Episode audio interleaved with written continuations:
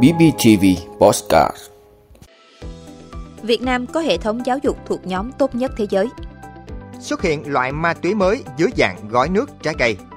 Trong 6 tháng đầu năm, hơn 72.000 lao động đi làm việc ở nước ngoài. Tiếp tục phát hiện thiết bị báo cháy gây nhiễu sóng. Hoàn thành hai công trình ngăn mặn trữ ngọt có quy mô lớn. Ngành sản xuất xe điện của Mỹ khó tự chủ nguồn cung.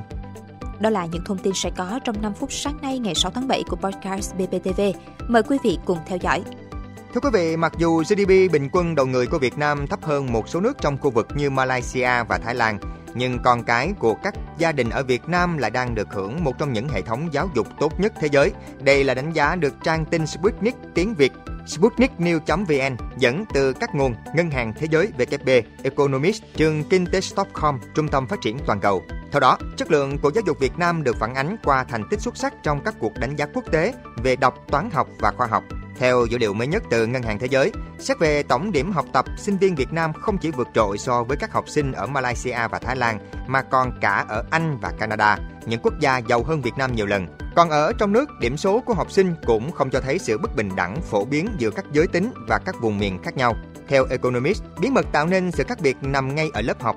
Trẻ em học nhiều hơn ở trường, nhất là trong những năm đầu đời. Bên cạnh đó, chất lượng trường học Việt Nam không như ở các nước nghèo khác đã được cải thiện theo thời gian một nghiên cứu của các tác giả tại Trung tâm Phát triển Toàn cầu, tổ chức tư vấn có trụ sở tại Washington DC, công bố vào năm 2022 đã phát hiện ở 56 trên 87 quốc gia đang phát triển, chất lượng giáo dục đã xuống cấp kể từ những năm 1960. Tuy nhiên, Việt Nam là một trong số ít các quốc gia nơi các trường học luôn đi ngược lại xu hướng này. Theo Economist, trong những yếu tố góp phần làm nên thành công của giáo dục Việt Nam, phải nhắc đến sự quan tâm đặc biệt của nhà nước dành cho giáo dục. Trong đó, các tỉnh, thành phố được yêu cầu dành 20% ngân sách của họ cho giáo dục.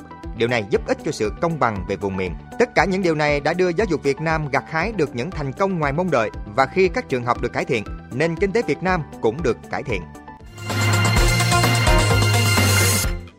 Thưa quý vị, Phòng Cảnh sát điều tra về tội phạm ma túy Công an tỉnh Thanh Hóa cho biết, thời gian qua trên địa bàn xuất hiện loại ma túy thường được đựng trong các gói trà giảm cân, đông trùng hạ thảo, gói bột nước trái cây, có in dòng chữ dễ nhầm lẫn như Crispy Fruit, Crispy Fruit Grape hoặc nước dâu, nước vui, cà phê, white coffee. Đây là một loại ma túy mới được pha trộn từ nhiều chất ma túy tổng hợp như MDMA, ketamine, diazepam. Loại này hòa tan được vào nước như nước giải khát, khi uống sẽ gây ảo giác mạnh, loạn thần và có thể đe dọa tính mạng nếu sử dụng quá nhiều. Thưa quý vị, theo Cục Quản lý Lao động Ngoài nước Bộ Lao động Thương binh và Xã hội, số lao động đi làm việc ở nước ngoài trong tháng 6 năm 2023 là hơn 12.600 người. Đông nhất vẫn là đối tượng đến Nhật Bản với gần 6.000 người, tiếp sau là Đài Loan 5.337 người, Hàn Quốc, Trung Quốc. Tổng số tháng đầu năm 2023, cả nước có hơn 72.000 lao động đi làm việc ở nước ngoài, trong đó có trên 25.000 lao động nữ và đạt khoảng 66% kế hoạch cả năm. So với cùng kỳ năm 2022, số lao động đi nước ngoài gấp hơn 1,55 lần. Qua thống kê, Cục Quản lý Lao động ngoài nước cho biết, Nhật Bản vẫn là thị trường tiếp nhận nhiều nhất với trên 34.500 người, tiếp sau là Đài Loan 31.538, Hàn Quốc 1.608.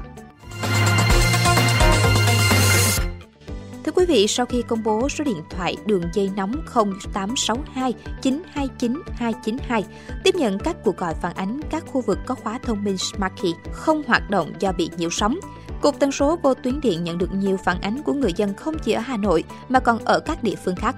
Mới đây nhất là trường hợp một số phương tiện sử dụng khóa thông minh không mở khóa xe được tại khu vực ngã tư Hùng Vương và Tuyên Quang, phường Phú Thủy, thành phố Phan Thiết. Nguyên nhân từ một thiết bị báo cháy bị lỗi gây nhiễu sóng. Nghị định 15 quy định xử lý gây nhiễu sóng như sau. Thiết bị nằm trong danh mục được cấp phép như thiết bị điều khiển từ xa có thể bị xử phạt từ cảnh cáo hoặc phạt tiền từ 600.000 đến 1 triệu đồng. Trường hợp thiết bị miễn cấp phép gây nhiễu cho hệ thống các nhà mạng, đài phát thanh, đài truyền hình có thể bị xử phạt từ 2 đến 3 triệu đồng. Thưa quý vị, tỉnh Tiền Giang vừa hoàn thành xây dựng cống Rạch Gầm và cống Phú Phong, hai trong số 6 cống thuộc dự án đầu tư hệ thống cống ngăn mặn tại kênh Rạch ra sông Tiền. Cống Rạch Gầm xây dựng ngay đầu sông Rạch Gầm, xã Kim Sơn, huyện Châu Thành. Cống Phú Phong xây dựng ngay đầu sông Phú Phong, huyện Châu Thành. Các cống này được xây dựng dưới hình thức lộ thiên, cửa cống với khẩu độ ngang 50 m, có chức năng ngăn nước mặn từ sông Tiền không để xâm nhập vào và trữ ngọt bên trong. Sau 20 tháng thi công, hai công trình thủy lợi quan trọng ven sông Tiền gồm cống Rạch Gầm, Phú Phong đã đi vào hoạt động. 4 dự án cống còn lại tiến độ đã đạt từ 80 đến 98%, dự kiến sẽ hoàn thành đưa vào sử dụng trong tháng 8 năm nay. Các công trình ngăn mặn này sẽ giúp hàng chục ngàn hộ dân tỉnh Tiền Giang kiểm soát được nguồn nước ngọt nhằm ổn định sản xuất nông nghiệp, đồng thời chủ động chuyển đổi các mô hình sản xuất nông nghiệp thích ứng với biến đổi khí hậu. Thưa quý vị, cuộc đua sản xuất xe ô tô điện càng ngày càng nóng lên giữa ba nhà sản xuất lớn là Mỹ, Trung Quốc và Liên minh châu Âu EU. Trong đó, chính phủ Mỹ đang đẩy mạnh các khoản đầu tư, bơm tiền vào lĩnh vực xe điện để các nhà máy sản xuất đặt tại Mỹ sớm tự chủ được nguồn cung và dây chuyền sản xuất. Tuy nhiên, đây là một mục tiêu không hề dễ dàng. Đạo luật giảm phát được Tổng thống Joe Biden ký kết hồi năm ngoái đã đặt cược vào xe điện bằng cách cam kết sẽ giảm 7.500 đô la Mỹ cho người tiêu dùng Mỹ mua xe ô tô điện, với điều kiện những chiếc xe đó phải đạt được tiêu chuẩn khắc khe về khai thác nguyên liệu, nguồn cung và dây chuyền sản xuất. Chỉ trong vòng 3 tháng sau khi đạo luật được ký kết, khoảng 33 tỷ đô la Mỹ đã được các nhà sản xuất xe ô tô đổ vào lĩnh vực sản xuất xe điện tại Mỹ. Nhưng đổi lại, người mua để được giảm giá thì bản thân chiếc xe điện cũng phải đáp ứng các yêu cầu khắc khe của đạo luật. Ví dụ, 50% cấu phần chiếc pin xe điện phải được khai thác nguyên liệu và sản xuất tại Mỹ hoặc tại các quốc gia đối tác FTA với Mỹ. Từ giờ đến năm 2029, thậm chí yêu cầu này sẽ là 100% cấu phần pin xe điện. Nhưng đây là một yêu cầu rất khó. Một thành phần quan trọng của pin xe điện là lithium. Hiện tại, Trung Quốc mới là quốc gia dẫn đầu về khai thác lithium. Lượng lithium khai thác tại Mỹ chưa bằng 1 phần 10 so với Trung Quốc. Có thể nói, việc Mỹ và các đối tác muốn tự lực sản xuất và khai thác nguyên vật liệu trong lĩnh vực xe điện đang gặp phải thử thách lớn. Thậm chí, quá nhiều tiêu chuẩn và luật lệ đặt ra cũng có thể phản tác dụng, khiến Mỹ khó tiến tới mục tiêu giảm phát thải khí carbon ra môi trường.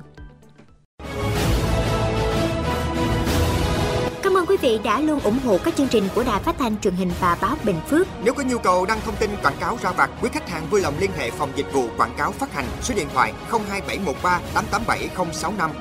BBTV, vì bạn, mỗi ngày.